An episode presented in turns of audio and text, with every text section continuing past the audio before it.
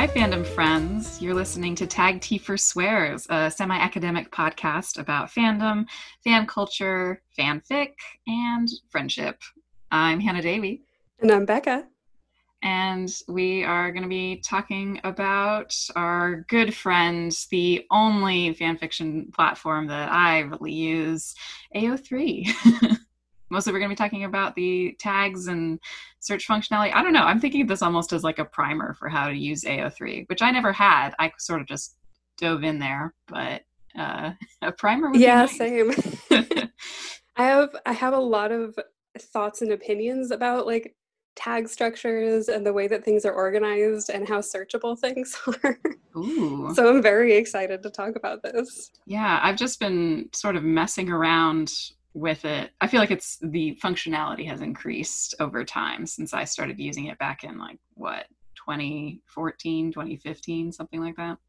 Yeah, I mean, I guess in that sense I I started browsing around on AO3 much much later. Um and so I don't know that I can compare to what it was like, you know, back at the very beginning or even, you know, five years ago necessarily. was the beginning. I was no, pretty was late not. to the game too. 2015 was not. I believe it started in 2008 actually.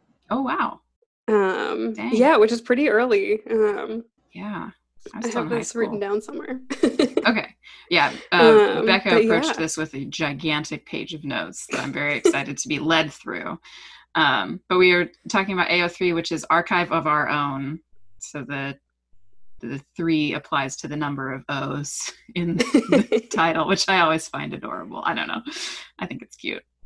It is. No, I really like that. I remember the first time, you know, I think I had I heard of like AO3 and Archive of Our Own somehow separately. And so it didn't occur to me until I actually went on the website that they, they were the same thing. Yes. Owned by the Organization for Transformative Works, correct? Mm-hmm. Yes. Yeah, yeah. So they also they do a lot of really cool stuff. I know that they have mm-hmm. like a legal fund for fan work issues. Um, mm-hmm. They have a journal um, mm-hmm. where you can, yeah, so it's actually, it's all available uh, for free to read. It's all open access. I don't know the website off the top of my head, but I can look it up. But it's like the Journal of Transformative Works or something to that effect. I should know this. I reference it all the time. But you know, it's an object permanence thing. The minute you close the tab, it doesn't exist anymore. Yeah, exactly. Um, but yeah, so like that, yeah, Legal Fund, they have a journal. They have, as a part of AO3, they've got sort of like this, not adoption. That's not the term I'm looking for. Oh my gosh. Um, but they, you can adopt children through AO3. you can ad- you can adopt your own fandom child on AO3. Oh God they have a thing where they go in and like they help out you know, like smaller um other smaller archives websites that sort of thing um it's oh it's open doors. Transformative works and cultures is the name of the journal. Okay. open doors is the name of the project um, where they offer shelter to at-risk fanish content. Um, so it's basically like a rescue effort i guess is how they describe it um, for archiving and preserving different uh, fan works. so it's basically their version of like a special collection. Um, okay which like special collections is another thing that you can find in uh, most like archives and libraries. Hmm. So they have like the Fan Culture Preservation Project, the GeoCities Rescue Project, ah. and the Yahoo Groups Rescue Project. So these are both for um, sort of like online hosting sites that closed mm-hmm. with varying degrees of recency. Mm-hmm. uh, Yahoo Groups closed actually just this year, 2020, um, and then GeoCities closed a very very long time ago. I was in Yahoo groups actually to get. Were uh, you? Yeah, well, for for jobs um, in the theater world specifically. But back back to AO3. So yeah, so they host uh, other like old content. This is really interesting to me because I get just be from being on Tumblr, I get little bits and bobs of fandom history, and I've sat down and read kind of the walkthrough posts of people's experiences with that. But again, once I close that tab, I forget basically yeah. everything. Um, so this will be a good this will be a good little archiving project of our own where we are, talk about this and then we have said it out loud with our voices, and it was real. so that means that we'll It'll stay with us, definitely. I can definitely. tell you that I personally remember everything that I have ever said out loud. and then I usually think about it very late at night before I go to bed. Only the shameful stuff, yeah. Only the shameful yeah. stuff sticks around. uh, so tell me, tell me the history of archiving fandom content, please. Oh boy. Um, so I mean, I guess as a start, this is mostly talking about online fandom co- content. Um, yeah. There's there are also i mean like i know that there are university archives who are actually creating collections of like fanzines and other like physical fandom oh. items which is also super cool yeah um i know that the university of iowa has like a fandom special collections hmm. they also have this is completely off topic but they do have um a i believe a crowdsourcing project where you can go in and transcribe some of the fanzines as well as other oh. like digital items so if you're ever in the mood to like sit and just like type up a bunch of stuff, um, there's some pretty cool stuff on there. Yeah, I remember reading one of those like history of fandom posts that was talking about how um, Star Trek zines were just like passed around to each other, like yeah. you could mail it around, I guess, so everyone could read all of your like nice romantic. The Spirk, it, Spirk is the worst ship name. God, it's so bad. Arc. That's it's awful. Spones is any better. They're just Spock there's no... bad. Like I, I I'll ship Spock with just about everyone, but he makes it sound bad. There's no good way to like make a portmanteau with the name Spock. Either half of it. There's just you can't do it. Spuhura. Does that that's nothing. spotty. Actually, that's not the worst. it's better than anything else so far. I suppose it's a real word. Spoolu.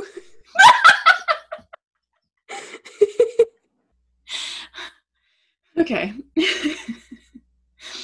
and this, I think, ends the number of crew members oh wait oh you can't you can't do that with a child though no yeah no that's we'll pass on that one Spekov is bad Chekirk. No, we're not doing this. We're not. Chakok? Chakok. Oops. Oops. nope, not that one. That would be the ship name, though. it would. oh man, these are all very bad. yeah, I know. Spock is just simultaneously very, very shippable and entirely unshippable. Yeah, the naming convention is terrible when you get there. I forgot where we were. Sorry, we were talking about passing, passing around, around Mm-hmm. um, yeah, no, I mean, I will say I don't know loads about like pre-internet fandom, and that is something that I would love to learn more about. I do know that was a lot of just like we can stick to the internet. Yeah, I mean that's what we're gonna stick with today because I don't know enough about anything else. Yeah, but that that's on my list of things to research because I've been waiting for an excuse to look stuff up about it. So Excellent. that'll be some future episode. Mm-hmm. It's gonna be great. Mm-hmm. Preserving digital items though, so I guess like as sort of a precursor to all of this, I feel like I should give an introduction. I studied library and information science, which is how I know so much about archiving and which is why I'm so excited about it. Yes. And so when it comes to preserving like digital things, the problem with that is that everything on the internet is very ephemeral, right? Mm-hmm. So like mm-hmm. anything that you see like it's there for like a minute and then disappears so so easily. Mm-hmm. So with like a book or a zine or something like that, there are methods of preserving that where you can make it last for quite a long time. You know, you can read books from I don't know, like the 1800s or something without too much difficulty. But trying to find something from like early 1990s internet is almost impossible.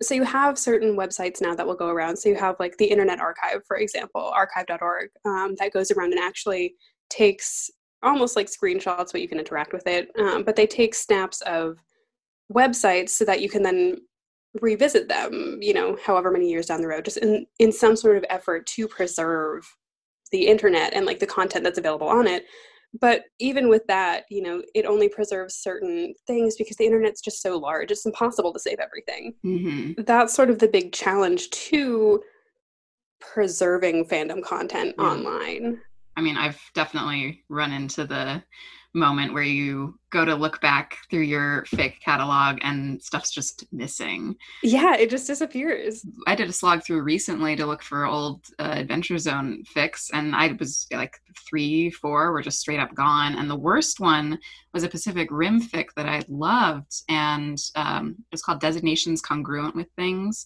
It was massive, mm-hmm. and very interestingly written and there was a ton of content made around it which was super fascinating. Like people made a lot of podfic around it. The person who wrote it i think wrote some straight up like audio dramas for it.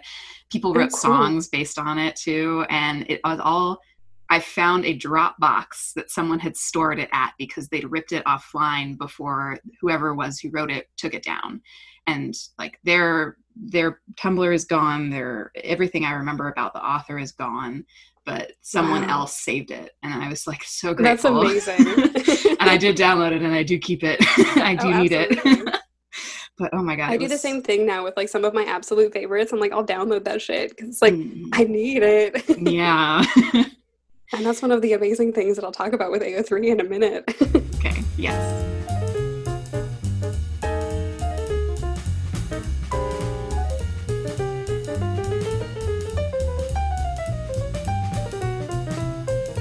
jumping back a little bit to like stuff at the beginning um, and like how we got here because I find that really interesting and I hope that everyone else will too. Totally. I wonder so much about the 90s fandom because that's when the internet was kind of kicking off. I remember like I was a child of the 90s and mm-hmm. I remember that beginning. Yeah, same. Yeah, so like with your early to mid, you know, like 90s fan internet fandom, um you have sort of like this migration from like offline fandom, which I had mentioned earlier that I don't know loads about, where people are like physically passing around items or like meeting up at cons, that kind of thing, to trade fics.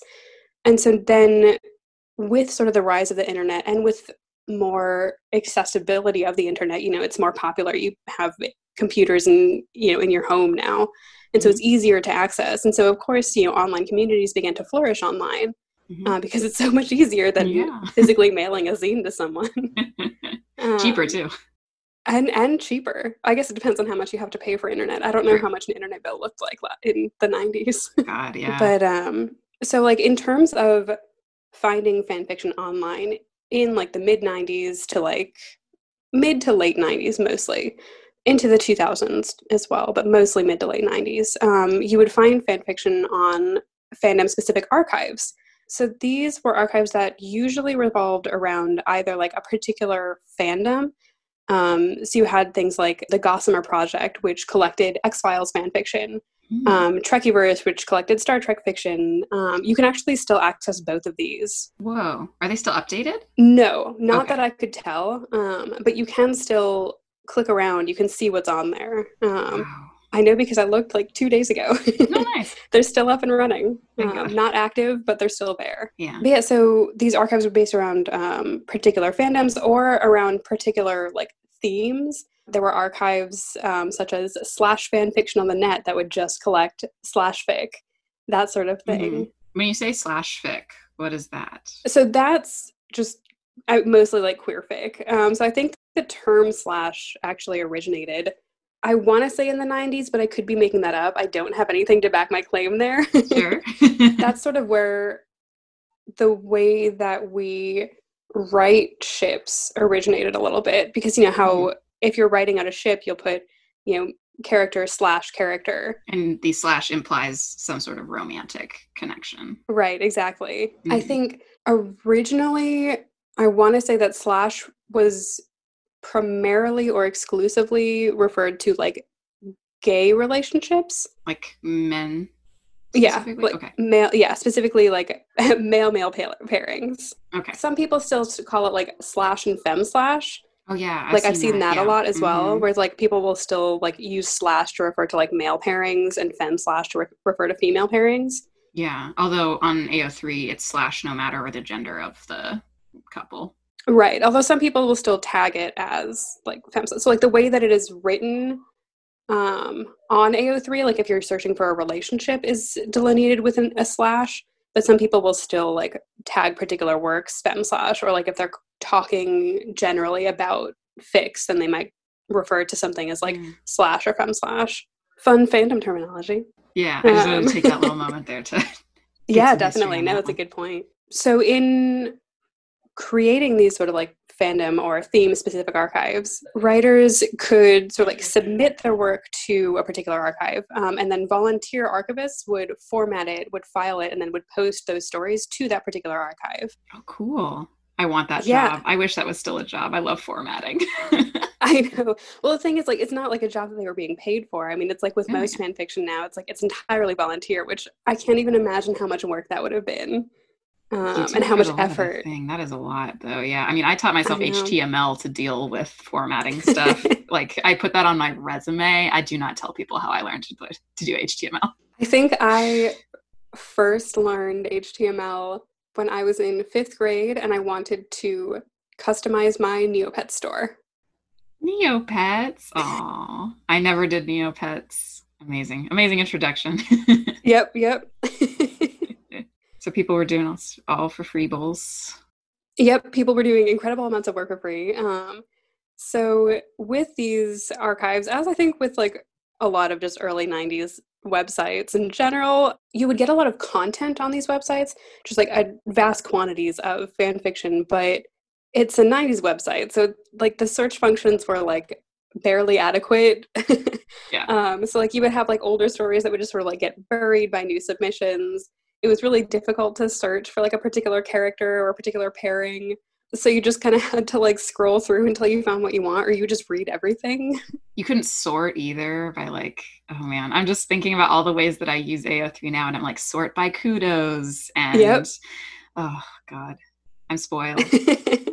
Yeah no so with these archives you just kind of gotta like hope for the best, I guess, or just like be really dedicated to scrolling or to reading a lot of content. Or I imagine there was probably recommendation boards. I like bet there probably were. How I got um, into fanfic a little more seriously was I was a friend, like a real life friend in college, was really into it and would post some of her favorites and like list them out by fandom and stuff. So maybe oh, that was a cool. practice that's pretty common. I bet that probably was. I don't know for sure. This is me all just like repeating stories that I've heard. I was not actually active within these fandom spaces in the 90s. No, um, because no, I was we were also a child. um, like I didn't reach double digits until like the 2000s. yep. yeah, this is mostly hearsay. Um, I imagine probably there were recommendation lists that went around. I know that like email listservs were also a thing. Oh. Um, yeah, so I imagine that probably there were folks who would give recommendations there as well. Mostly I just think of this because I know that there's some fix on AO3 that have been going pretty far back. I think probably from the 90s, just good omens stuff. Um, mm-hmm. And some of those were archived on Archive of Our Own, but you know, were popular in the fandom. And the only way to really like maintain that popularity is if it's passed around or talked about and within the fandom space. Definitely. Um, yeah, no, that's a very good point, though. I bet that there were like recommendation lists or just, yeah, word of mouth. Beyond just like how difficult it was to search for things and find things if it wasn't recommended to you. I mean, you had mentioned this earlier, I think, when you mentioned one of your, um, some of the, the fic that you really liked that just completely disappeared. Mm-hmm. Um, these archives relied entirely on these volunteer archivists. Um, and so if anything happened to the archivist, if the archivist left the fandom, or if they just kind of got too busy with life outside of fandom. Yeah. Not just fics, but entire archives could just disappear. Oh my God. If they stopped updating, if the domain expired and wasn't renewed, the archive could just vanish overnight. Yeah, which is stressful to imagine. And if you think about it, there were, you know, particularly small fandoms might have revolved around just a single archive. Yeah. Um, and so if that archive disappears, the entire fandom community just oh vanishes oh unless there's some other way you know some other form of community that they had created. A lot of them you know, communities were created within these archives and then once the archive was gone that was it. There wasn't really anything else because this is sort of pre-social media. Mm-hmm. unideal as you can imagine. Dangerous yeah. Yeah so that was sort of what was going on in like the mid to late 90s and then we kind of get to the early to late 2000s, and we have the introduction and the rise of LiveJournal and fanfiction.net, oh. Ah. which I imagine is where like a lot of folks kind of in our generation were first Yeah. introduced to fan fiction. hmm I never was, but yes. Well, that's not true. The very first time that I went to look for Harry Potter fan fiction, I was Mhm. definitely on fanfiction. But I, I swear, I typed into Google though, like Harry Potter fan fiction, and like whatever Yeah. came up, I was like, okay. And that is why I did not enjoy. yeah. I have very specific tastes. I wonder if fanfiction.net is still one of the top things that comes up if you type in Harry Potter fanfiction. Absolutely. Now I kind of Well, want to know. Not with my search history. It knows I like AO3. You know, it's always learning from me and shit. Now we have like no I'm, data I'm privacy. searching now. Okay, go. Fanfiction.net is still the first thing that comes up for me, even though I pretty much exclusively use AO3. Interesting. Um, yeah, we have fanfiction.net and then Harry Potter harrypotterfanfiction.com, and then an article about the 50 must read Harry Potter fanfictions, Oh, and then AO3 comes up. is Shoebox Project on there? Shoebox Project is on everything, and I never Probably, into it really ought to be. I don't give a shit about it. I really liked it, but I think fine. like I was more see when I first got into Harry Potter fan fiction, I was actually more interested in like Marauders era fic than I was in like canon era fic. And so Ah. that could also be why I was more Mhm. interested in Shoebox Project. Fair enough. I know it's not everyone's jam, but It was just really weird because so many people recommended it so hard to me, and I read it, and I was like, "This is fine. I don't know these people. they were in one scene in one book that was like pretty good, Mhm. but that's it." I think that's why it appealed to me. Um, Yeah, I mean, as a writer, it'd be more fun. Like you have more Yeah. to play with there. hmm So yeah, and I guess I just like I felt like there was a lot of possibility. I think I was also kind of mad because I did ship like Sirius and Lupin, and I was kind of mad at how Lupin was treated in like the last book, and I was like, all right, this feels weird. Like I feel like there was a better way to do this. So I also feel like I didn't get all of the Shoebox Project. Like I would look at the Shoebox Project and I could never I was like surely there's more of this to read. Like it didn't feel like there was enough. And I'm like I I think there's more somewhere, but I could never find it. I'm really bad at finding things. yeah, there was like twenty something chapters. yeah, I fully did not read that much of it. I, I Oh, was like I found some weird chunk. I don't know what the hell was going on. I don't know. Huh. My experience with the Shoebox Project has been strange. I think it's all collected on a website now. I'll send you a link if you want. Okay, sure. Yeah, you can send me one. I'll try it again. Um, yeah, I think about that sometimes about the popularity of some of these fics or authors, and I Mhm. have I have things to say about fic authors um, as creators as well because I've followed people into fandoms because I liked the way that they wrote, uh, Mhm. and followed them out of fandom and into their original works because I liked what they did too, which is interesting in and of itself. But yeah, we can stick with. I'm so sorry, I keep derailing us. Let's talk about No, that's this, totally uh, early to late 2000s archiving. LiveJournal and fanfiction.net. I am curious about because I know that this is where things started falling apart and kind of the the basis was laid for the need for a uh, what what would I say impartial archiving process. Yeah, I mean, I guess that's like an accurate way of phrasing it, definitely.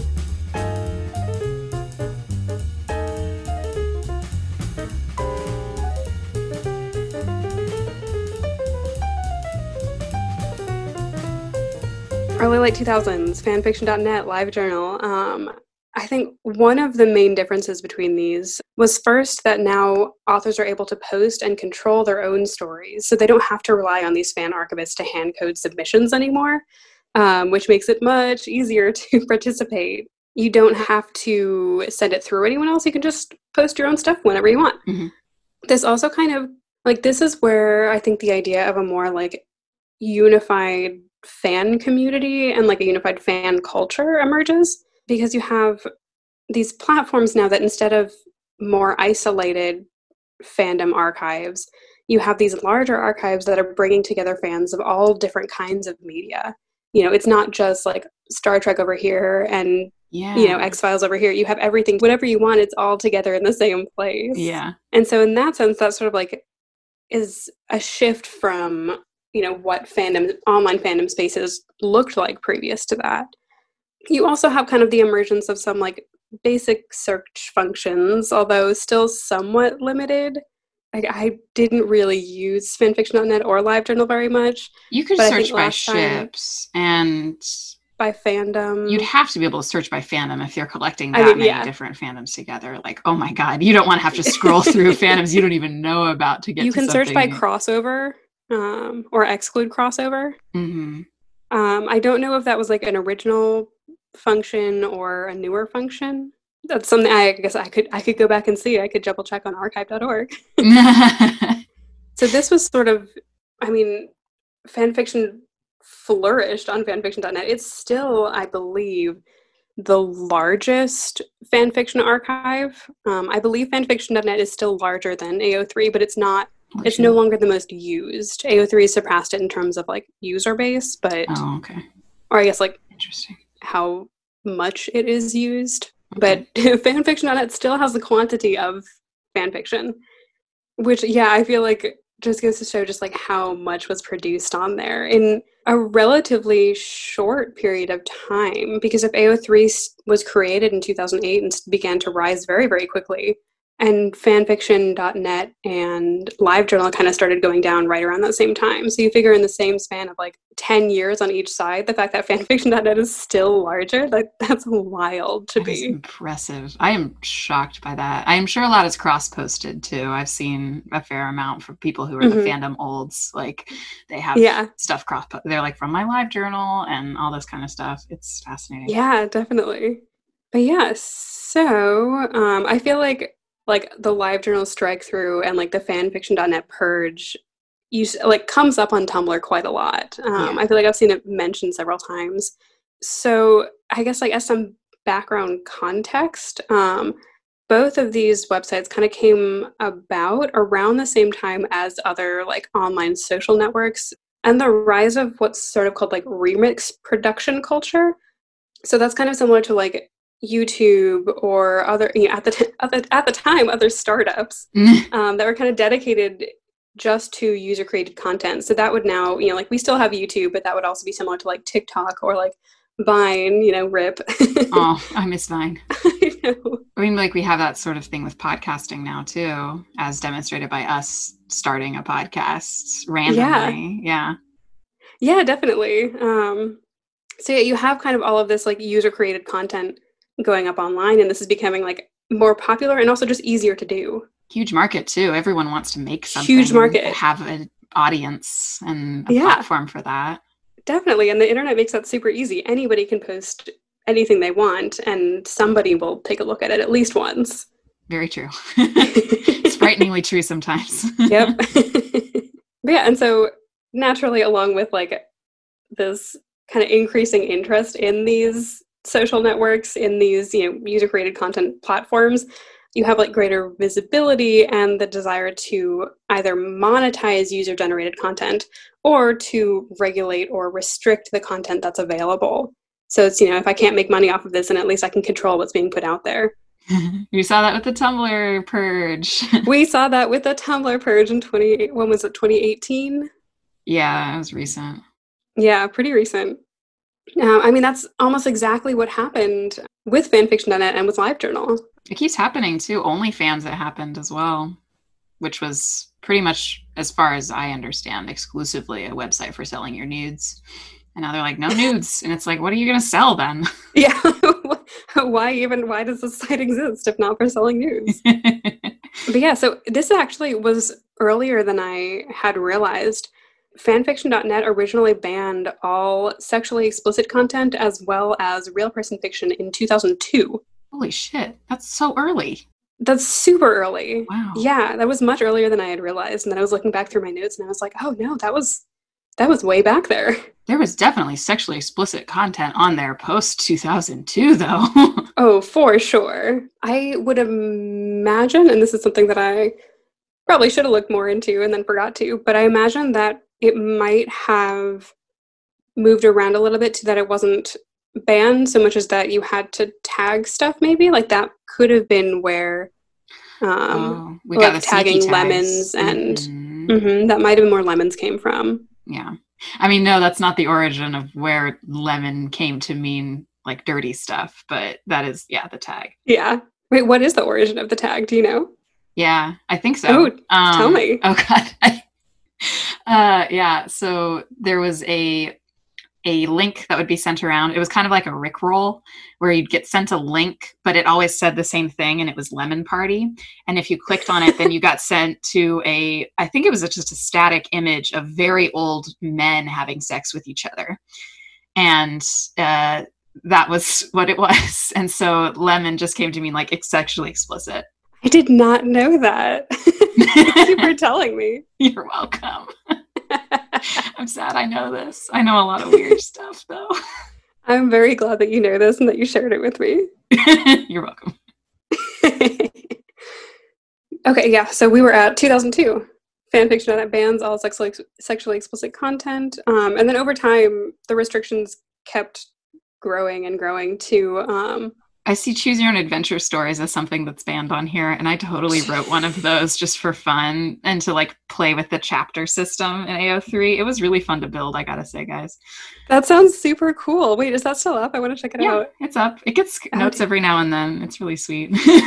that's a really cool idea. It was a choose your own adventure where one character was shipped with a bunch of different people because I was like, he's just the most shippable. So I just had him like talking to a bunch of folks, and you could get him to a bunch of different endgames. It was fun. That's really cool. He's, I guess, the the Spock of whatever fandom this was. yeah, he was the Spock of the volleyball anime fandom to me. Magnificent. Every fandom's got to have one. There's got to be just one character that you can just ship with everyone. God, I'm so excited to just think about which one it is in each fandom because it's totally true. we'll have to put that on our list. Yeah, we'll talk about that when we talk about shipping. Yes. But our first of many episodes about shipping, I'm sure. I'm sure. yeah, so they banned a whole bunch of stuff, increasing the number of things that were not allowed on fanfiction.net. Yeah, a bunch of stuff apparently. I was kind of surprised by some of them. Like I was surprised by Choose Your Own Adventure stories. Um, they also wouldn't let you post content based off of works whose authors didn't approve of fic. So like I know that um, who is the author of the vampire Anne Rice book? Anne Rice. Very Anne litigious. Rice is apparently like yeah, notoriously litigious, and so they're in the Tolkien estate. They'll fucking mm-hmm. fight you. Yep. So yeah, no more, no more Anne Rice story, you know, fan fiction on on fanfiction.net, I guess, or you just had to be super, super careful about it. Mm-hmm. There actually does still exist a list of authors who have okayed fan fiction for their work, which is really nice. like a list posted somewhere?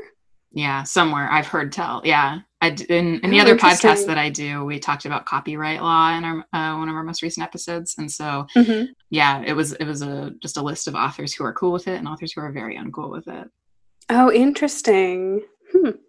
I feel like I see more and more often like authors being cool with it or just generally indifferent. I feel like it's sort of not it's like not a cool thing to be anymore if you're like super super against fan fiction. Well, I feel like a lot of the people who are making stuff now also did read or generate their own fan fiction. Like some authors oh, have uh, done it. I can't find their accounts, unfortunately. I would love to read Seanan McGuire or Rainbow Rowell's fan mm-hmm. fiction, but I don't know what yes. their screen names are. And it's kind of, they're not going to tell you because it's a privacy thing. Yeah. And I, I, it's just been interesting to see how creators interact with their fandoms at this point when they know fan fiction is out there. Some of them actively seek it out. I swear to God, like they'll go and read some porn about their characters, and I kind of have a giggle or enjoy it. I don't know, however they interact with that. I just, I'm just imagining like what that would be like. I feel like I would just read something and be like, "Oh no, you wrote this better than me." that would be a scary one. Yeah, I yeah, that is the hard one to navigate. Yeah. I'm like, I have great appreciation for creators who are reading fan fiction of their own works, but I don't know that I would be able to do that. Not that I am a great writer or have any aspirations to become one, but yeah. I, I, I, don't think I'd want to know what people could do with my characters that would be better written than me. I'd be like, oh, damn it, mm-hmm. you're better at plot than I am because that's my weak point. Plot's hard. Yeah. Unnecessary, frankly. No, all the characters just hug. It's fine. That's all you need. but yeah, so early 2000s fanfiction.net starts cracking down on stuff. 2007 is where you have the live journal strike through, which is really similar. Um, any journals that contained objectionable content uh, were deleted. And the thing with live journal in particular, similar to how you were saying the one fic that disappeared, like your journal, all of your work could just be deleted without warning. And for a lot of folks, that was the only copy that they had. Like they may or may not have had copies saved on their computer or like their own personal copy saved. You would post it online and that was where it was stored. Um, and it was deleted. You lost all of that work that you'd put in. So terrible. Yeah, I, I can't imagine how shitty that must have been. Yeah, yeah. Yeah, so that was becoming more and more of an issue. Um, and fans were getting really you know, afraid and also really frustrated by this because you never knew what was going to disappear next. And so, sort of among all of this, we get AO3. Yay. So this was sort of, yeah, hooray. So AO3 really prides itself on sort of being created, you know, by fans for fans, that sort of thing. Um, and I feel like AO3 is a really great example of like user-centered design um, where you can tell like it's just sort of embedded within the structure of AO3. The way that it's created is very much designed with fan fiction readers in mind, which is kind of a cool thing. AO3 was launched in 2008, um, as I think that I mentioned before. So, like, we talked a little bit about sort of like the other projects and stuff that the Organization for Transformative Works has done. Mm-hmm. So, like, AO3 is a part of that organization. So, it's not just about being a place to like dump all of the fic that you write although it is that you know it's a repository which is you know a place to store stuff but it's also about so like the idea behind it was to preserve fandom culture so that stuff like what happened with you know the strike through with like the fanfiction.net purges wouldn't happen again and you sort of see that for example with the option to orphan your works yeah i hadn't heard about this before although i've seen it as an option um, on my AO3. It was like, you want to orphan this? And I was like, I don't know what this means. Yeah, so it's a really, really cool function. Um, and basically, it gives you the option to delete your account or to like disconnect your account from a particular work without deleting the work itself. Um, the idea being if you no longer want to be associated with that, you don't have to be associated with the work, but people can still enjoy your work even if you don't want any tie to it anymore. Mm. And so that sort of addresses the issue that you brought up earlier where like if authors for whatever reason don't want their fic available anymore or like don't want to be connected with that they have the option of orphaning it instead of deleting it entirely. Um, that way you know the fic and like all of the associated content all the linked content to it doesn't just disappear overnight. You also see sort of like the option to download stuff. So you can download a pdf of a fic that you like and save it for yourself. That Yay. way just in case something does disappear you just you've got your own copy. Mm-hmm. but yeah and like you see that with all of the search function, functions and stuff too um, which i'll get to in a second. Um, but i just want to talk for like a real quick second about ao3 as like an archive and how cool it is as just a concept because i have really strong feelings about this. Yeah. Archives in general like archives and museums and like places where culture is preserved has rightfully so sort of a reputation for being a little bit elitist, mm-hmm. you know, mm-hmm. very like racist or sexist or homophobic or that sort of thing, where you have sort of this small minority of folks, usually old straight white men, who are deciding what is and isn't important or what kind of culture is or isn't important and worth preserving. Mm-hmm. And so, in a way, AO3 is very like anti canonical um, so obviously it's you know anti-canonical now. It's literally oh, not canon. It's fanfiction. Good pun, Becca. Well done. Thank you. I worked really hard on it. Um, but it's also anti-canonical in that it sort of you know rejects the selective tradition of this you know this archival culture where you've got sort of a few experts who are choosing what should become cultural canon or what should be preserved and representative of a particular you know culture or a particular subculture in this case. Mm-hmm. so ao3 is very different from that. Like you don't have anyone who's choosing what should or shouldn't be saved. Um, and you don't have like any hierarchy really. Like anyone can submit works.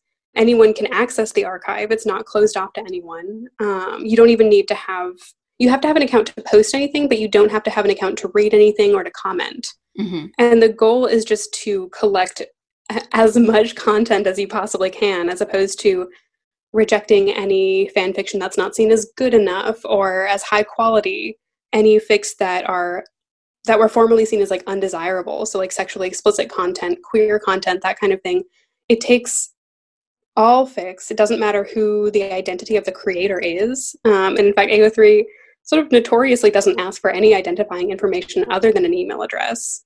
And the idea is generally just to archive everything possible as long as it's legal which is pretty cool in terms of like as an archive because there are very few scenarios, I guess, in which you can really just archive anything. Um, and so the idea that AO3 exists as an archive that just like, yeah, like give us all of your fan fiction. Let's just we'll just save it all. Like that's it's a very it's very cool. It's very cool as a concept.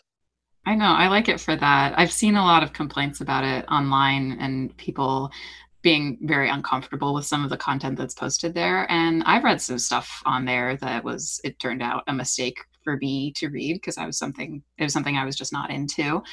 But I feel like AO3 has also built a pretty strong culture of content tagging and mm-hmm. acknowledging when a piece of writing is going to contain something that someone might find troubling um, or upsetting yeah. or puzzling or you know anything like that yeah and definitely so, yeah so as long as something is tagged on it and it won't get taken down. I think that's the only hard rule there. I think people can complain about a fic if they feel like it's not tagged correctly, but that's mm-hmm. pretty much the only reason that you get someone saying, hey, you need to fix this. Mm-hmm. There's not a lot that you're required to tag, but you are required to like select archive warnings. And like you either have to select that there aren't any or that you specifically chose not to include any. Mm-hmm. Um, and that you're required to do that is also a very cool thing. Yes very much agree. I've read a lot of like troubling, upsetting things in published books that I was mm-hmm. like, wow, I wish I'd known about that so I didn't have to read this book. Same. There have been so many times where I wish that there was some sort of online database for published books where you could just go in and like search like search for certain like ships or like search for you know like particular kinds of content. yeah. Which I guess like Goodreads kind of is, but not really. Yeah. Well, I feel like honestly, with some of the culture that's coming out of AO3, uh, new authors are starting to note when a work of theirs has content that could be a trigger for somebody.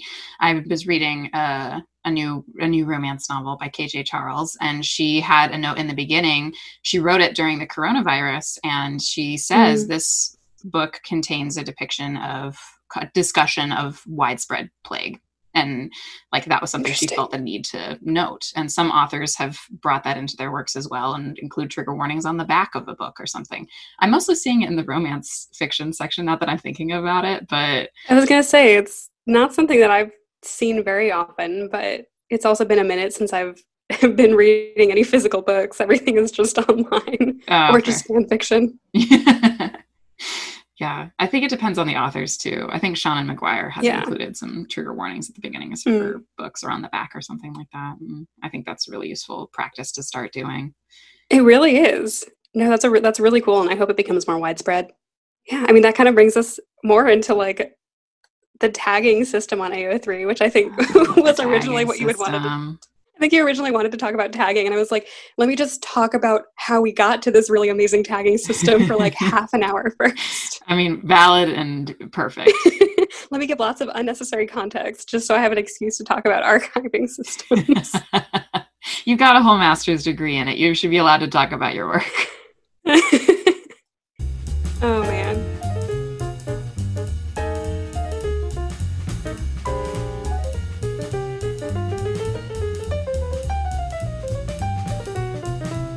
Like what makes the AO3 system as cool as it is is that it uses a combination of controlled vocabulary and user defined folksonomy. Um, and so basically, what? what that means, yeah, yeah. So controlled vocabulary is basically when you are tagging something or searching for a particular tag on AO3 and like a canonical tag comes up. So, for example, if I'm looking for you know good omens fan fiction if i search for good omens like there's two options that come up there's you know like the tv show and then there's the book mm-hmm. and those are both controlled vocabulary options so that's not just you know somebody decides to tag something as like good omens and they write it in themselves that's something that AO3 has created as like a canonical tag. Most works that are tagged with good omens will be linked to that canonical tag so that you can find it. And so that's how a lot of things are made much more filterable or searchable. It makes it easier to find things because if everyone was just putting in you know like good omens somebody might spell it with lowercase somebody might put it with uppercase someone might um, you know there might be like a spelling mistake somewhere that kind of thing and so if it was all just user created tags it makes it much more difficult to search and filter because you have to be looking for like every combination or every possible spelling or description of that show but by using controlled vocabulary it's already established. There's like one tag that you used for this thing and you select that tag. Does that kind of make sense? It does, but I've also seen some differences popping up, which is super interesting. And I wondered about it because um, the canonical tag for the ship that I've been looking at the most on AO3 uh, is really, really, really long mm-hmm. because of how they pick out one character. So it's uh, the character whose name is really super fucking long is uh, Jonathan Sims slash the archivist. Mm-hmm. I've been seeing people just putting like Jonathan Sims slash this other character, and that still comes up in the tag when you click it. So I guess it's scrubbing to bring in something that's even close to that. I don't know. That's because of tag wranglers. Oh my God. tag wranglers are these wonderful, amazing volunteers who Aww. will go through and they'll take any tags that aren't canonical. So, any like user defined tags, and they will connect it to something that is a canon tag. So my favorite example um, that I found when I was searching through was the uh, the meta tag or like the canon tag mer people will also include user tags such as mermaid or merman. So that's kind of all linked to mer people. Mm-hmm. Uh, but it also connects to longer tags such as I wanted a mermaid story, so I wrote one, or strange and unexplained mer person anatomy. That's fantastic. Yeah, it makes me really happy. Um, and so, because you have these tag wranglers who are going through and so connecting related tags together, um, it makes it much more searchable. So, that's why you can just write in whatever you want for your tag, and you don't have to worry about necessarily impacting whether or not your fic is going to be found. Um, now, obviously, like you're more likely to be found if you're using um, like the controlled vocabulary tags. So, for example, if you are writing a Magnus Archives fic and you just write in like your own ship tag instead of using the controlled vocabulary one, it will still come up if someone's just like writing in their own search, but it's I think less likely to come up than if you're searching like if you're searching for just that canonical tag. So like I know for me, like usually when I'm using the search functions in AO3, I'll go into you know like fandom and select the fandom that I'm looking for. And like if I'm looking for a particular ship, then I'll go under I'll look under that canon tag, for example, instead of just like searching in the search bar. But yeah, that's one of the amazing things about AO3 that makes it like more searchable is like this ability to use kind of like that combination of like the controlled and user defined without having to worry about it impacting the, the, like search functions you can use whatever tags you want and it'll still come up. You can still find stuff. It's funny when some tags become canonical too. Like i watched the transition happen with magnus archives where canon typical worms became a canon tag. Wait that's fantastic. Yeah it's a good one. It, it uh, i think the implication in that one as far as i've been able to tell is that they're going to put some spooky shit in there and yeah. you better be ready for spooky shit Excellent. I mean, that's like that's also very very interesting to me like the way that community is formed within archives like this and also like the way that we talk about the fandom is impacted by the tags that we use and like the stuff that we write about. And like I talk mm-hmm. a little like I was going to talk about this a little bit with the syntax of the tagging structure. Yeah, that is really interesting to me. I'm kind of excited about um I don't know if you have anything about this, but how it's when there's like a particular descriptor for a character and there's a uh, bang in the middle, the exclamation point. Oh, yeah, yeah, yeah, yeah. I'm trying to think of an example that's not Magnus Archives related because I can't stop talking about that fucking podcast. Um, like pre serum Steve or yes. like Desi Harry or that sort of thing. Yes. Mm-hmm. But there's a, a bang between the descriptor and the character. Yeah. Oh, that's a really good question. I know that I've read something about the origin of that, and I don't. It's coding related, I'm pretty sure. I want to say that I read something about that in Because Internet by Gretchen McCulloch, which is also fantastic, Ooh. and everyone should read it. That sounds good. I'm pretty sure that's where I read it, so I will check that after this. Okay, well, we'll talk about that another time. Sorry. Tell me about your, your what you have about syntax crossover. Yeah. Um, so I mean, syntax crossover because with AO3, which is amazing, you can create your own tags and just sort of write whatever you want. You, that opens up a lot of doors. You can use a very alternative tagging structure. So instead of having to just tag something with like a single word or a single phrase, you can write entire sentences in the tags. I mean, I remember even like early, early Twitter and that sort of thing. Like it wasn't super common to write entire phrases. Like it was mostly just you would tag a single word. And even still, I think that's, I'm not super familiar with Twitter and that kind of thing, but I think that's still more, you're more likely to use like individual words or like maybe a short phrase on like Twitter and Instagram. Whereas on Tumblr, like I see people writing entire paragraphs in their tags. I am guilty of this. Oh, same. it's fun. I love it. It's like a secret. It's like a whispered thing, you know? Yeah. It's like an aside. It's kind of just like it's a it's a small author's note that yes. you know people can read if they want to, but Yes. And is useless completely. uh, I love it though. And I mean, I think so Tumblr and AO3 kind of rose to prominence right around the same time. Mm. And so I think that this is probably why we see the same kind of tagging structure or a very similar kind of tagging structure on both Tumblr and AO3. Mm-hmm. I think tags on AO3 are more likely to be like slightly more functional than tags on Tumblr. Yeah. Whereas usually the coding's like, better on AO3, I gotta say. Yeah. yeah, I mean, I think like the tagging structure is super similar though um, and that people do just kind of i mean we saw you know, what i mentioned earlier strange and unexplained merperson anatomy or like i wanted to tell a mermaid st- i wanted a mermaid story and so i wrote one yeah um, and that's just sort of like an extra little like author's note where it's like it doesn't necessarily tell me much about the story it just tells me that you wanted a mermaid story but that's still like I don't know, like a really small connection that you have between like the author as you're reading these tags. You know, this is something that the author wanted you to know, and it's kind of a cool little thing. I think of it as a little, it feels a little Terry Pratchett to me, where there's like a footnote.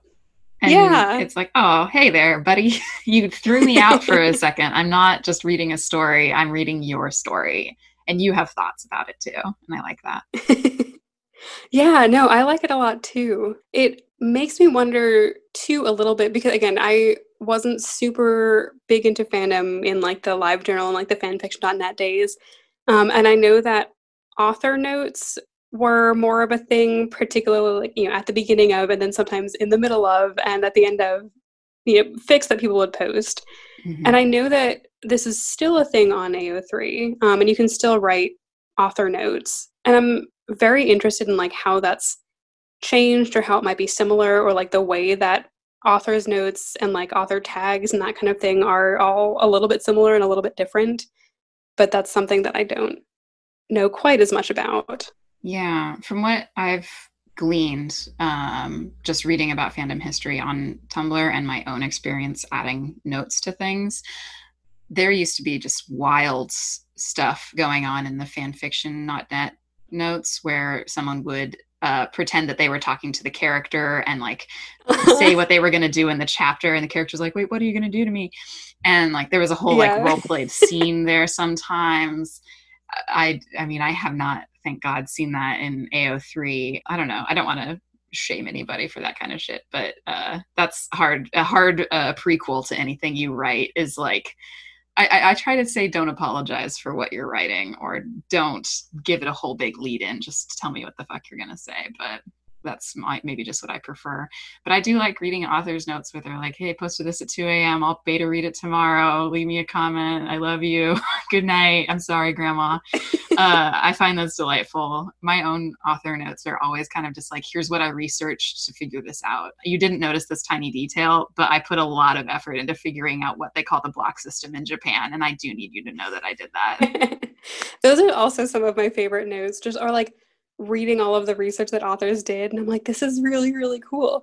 Or like i've read a lot of fics that talk about queer history and they'll either cite sources at the end of the fics or they'll talk a little bit more about it. You know they'll say you know here's what was going on in the background. You know i mentioned this very small aspect in this fic but here's a little bit more context for it. And i love that shit that's so cool when it'll like steer you another way and you can do some more research later. Or people who are like inspired by something. I like it when they'll be like, these people on Tumblr did this and I loved it. Or they're like, here's another fic that I like. You can link to fics that we're inspired by or whatever, mm-hmm. obviously. Mm-hmm. But sometimes people will just like drop it in the tags mm-hmm. or drop it in the end notes. Right. Don't drop it in the tags. That's weird. I guess you could, but it would be difficult to it'd be more difficult you, you can't link stuff in there necessarily or quite yeah, as easily. exactly. Yeah we're getting close to the end of most of what i've got. Um oh another thing that i guess interests me a lot about the way that we tag fan fiction in general but i think like particularly on ao3 um, because the tagging system is so like, robust. Mm-hmm. and the way you know as i had mentioned earlier i think with your Magnus Archives tag, like the way that communities are formed around this. Yes. Um, Conventions appear. Yes. Yeah. I mean, a lot of the trips that now I sort of like assume that everyone knows or that I kind of take for granted, I forget that they're not quite so common outside of AO3. and so I think like with the tagging system, it does assume some participation with or like familiarity with the fandom community that you're participating yes. in. I love that. It's so interesting whenever I dive into a new one. I'm like, okay, what are the conventions here? What's the language yeah. that we use? What are some, I don't know, common things I see popping up? It's really fun to look as an outsider for that little brief period of time. And then I'm in it and I don't notice anymore. But oh, it's mm-hmm. delicious. So at the beginning of lockdown, one of my roommates I forget how we got into this conversation, but I was talking about like fan fiction stuff, and I mentioned some sort of tro- maybe it was something like you know fluff or like angst or like hurt comfort, like something that's super super common that most people in fandom know. Mm-hmm. And my roommate asked what that meant, and I was like, "Oh boy." Oh yeah. I'm for a fandom primer. Yeah. and so we just sat down and talked for like half an hour about fan fiction and the different kinds of tropes and tags that you find in fan fiction. Um, to the extent that she actually like pulled up AO3 and started doing her own searches and finding her own fics to read. Oh, yeah. Which yeah, I was just absolutely delighted by. I forget that certain terms are not actually very commonplace if you're not actively participating in fan fiction culture. Mm-hmm. I mean, we've dropped some in this episode for sure. I mean, I, I think I, I also assume that anyone who's listening to a fandom podcast is to some extent interested in or active within fandom but i guess that's that is an assumption that's not necessarily true and it's kind of fun to see your own culture from the outside too if you start thinking yeah. about like oh right i don't question what otp stands for but i do know what it means yeah i think there was a tumblr post that went around a while ago this was the one where it was just like a series of tags read them off becca I gotta read them off. All right, we have AO3, MCU, AAOU, ABO, BDSM, OT3, HS, AU, PWP. and then somebody commented, the fact that this is completely understandable and rather descriptive makes me rethink what I've done with my life.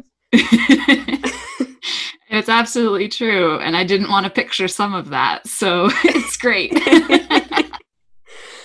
this is completely understandable to me and it would be absolutely incomprehensible to a lot of folks that I know, I think. I mean, it's hard too because it's all uh, initialisms, mm-hmm. where you got AO3, which is Archive of Our Own, MCU, Marvel Cinematic Universe, AAOU, which is uh, Avengers Age of Ultron, ABO, which is uh, Alpha Beta Omega Verse, which I don't want to talk about, uh, BDSM, bondage, dominance. Uh, oh God, can I remember all of these? I is can't it, remember. Is it sadomasochism? Sadomasochism? Is that the SM? I don't Uh, actually know what BDSM stands for. There's uh, bondage, domination, submission, sadomasochism. Yeah, sadism and masochism. It, there's there's like is some overlap in within them Mm. of what they all stand for, which I don't remember all of them. I'm terrible. Uh, it's not my thing.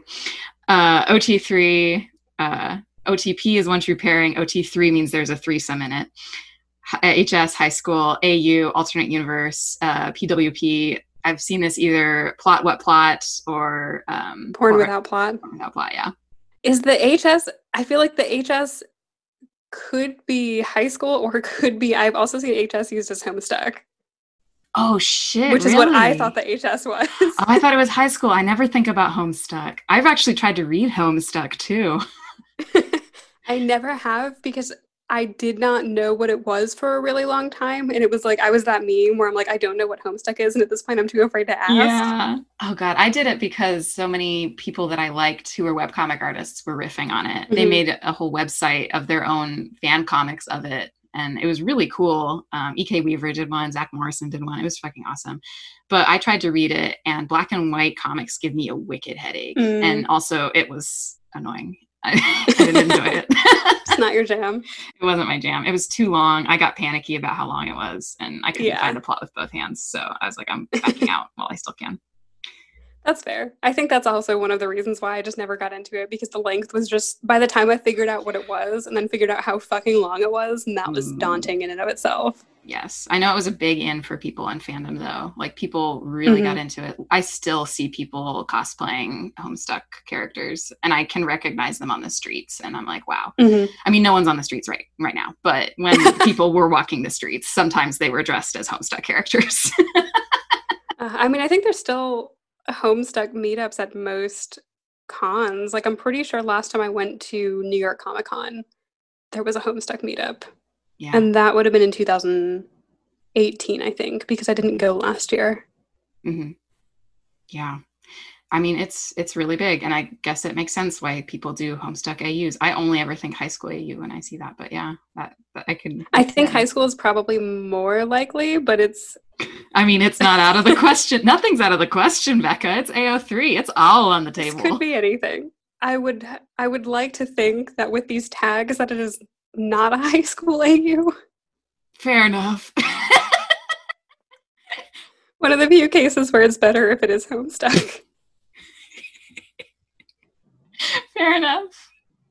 I honestly block the ABO and PWP out of my mind when I see that. uh